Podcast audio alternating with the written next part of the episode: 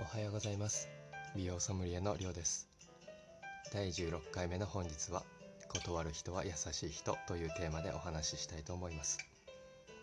このラジオをお聞きのあなたももしかしたらそうかもしれませんが世の中には断るのが苦手な方って多いですよね。かくいう僕ももともと断るのがめちゃくちゃ苦手で頼まれたことは嫌なことでも引き受けてしまうし断ったら申し訳ないと思いながら生きていました。ところがある時ふと気づいてしまったんですよ。断ったら申し訳ないんじゃなくて断らない方が申し訳ないということに。どういうことかというと断ったら申し訳ないという考え方は目の前のことと自分のことしか見えていないということです。例えばあなたが好きな人に告白するとします。その時にお相手は特別あなたのことを好きではないし全く結婚も考えていないのに最終的には結婚もありえるかもみたいな含みを持たせつつ交際に応じたとしたらどうですか？期待させんなよ。貴重な時間を返せと思いません？でも相手はこういうわけですよ。いやせっかく告白してくれたし断ったら悪いかなと思って。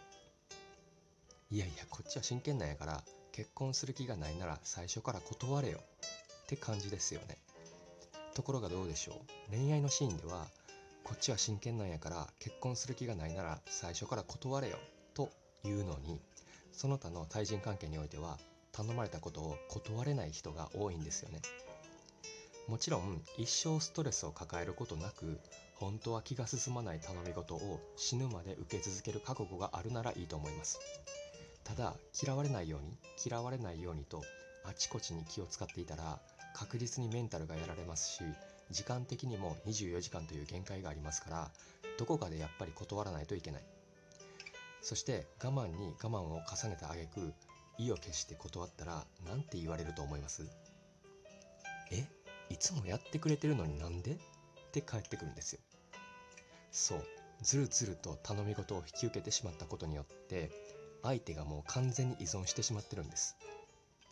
とここまで対極感を持って物事を俯瞰してみると最初にお願いされた段階で断るのがいかに大事であるかに気づけますよね。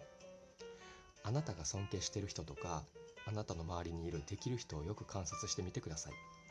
皆さん例外なく割に合わない頼まれ事とか気の進まない依頼は最初の段階でもうびっくりするほどさらっと断ってると思います。最初に断ることこそ本当の愛だと知ってるからです。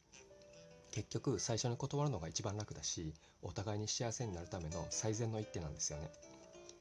もちろん断り方には細心の注意を払う必要があります。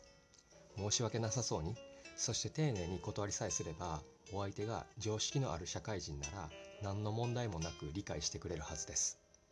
言い換えるとお相手からのファーストアプローチにおいて申し訳なさそうにそして丁寧に断ったにもかかわらずそれをきっかけに関係が悪くなるような人は最初からお付き合いしない方が正解なのでこれまた余計に最初に断っておいてよかったねという話になります。もしもこのラジオをお聴きのあなたが断るのが苦手という方であれば今日の内容をぜひ参考にしていただいた上で勇気を持って最初の出だしで断ってみてください。間違いなく人生の幸福度や自己肯定感が上がると思います。それでは今日もあなたにとって素敵な一日になりますように。じゃあね。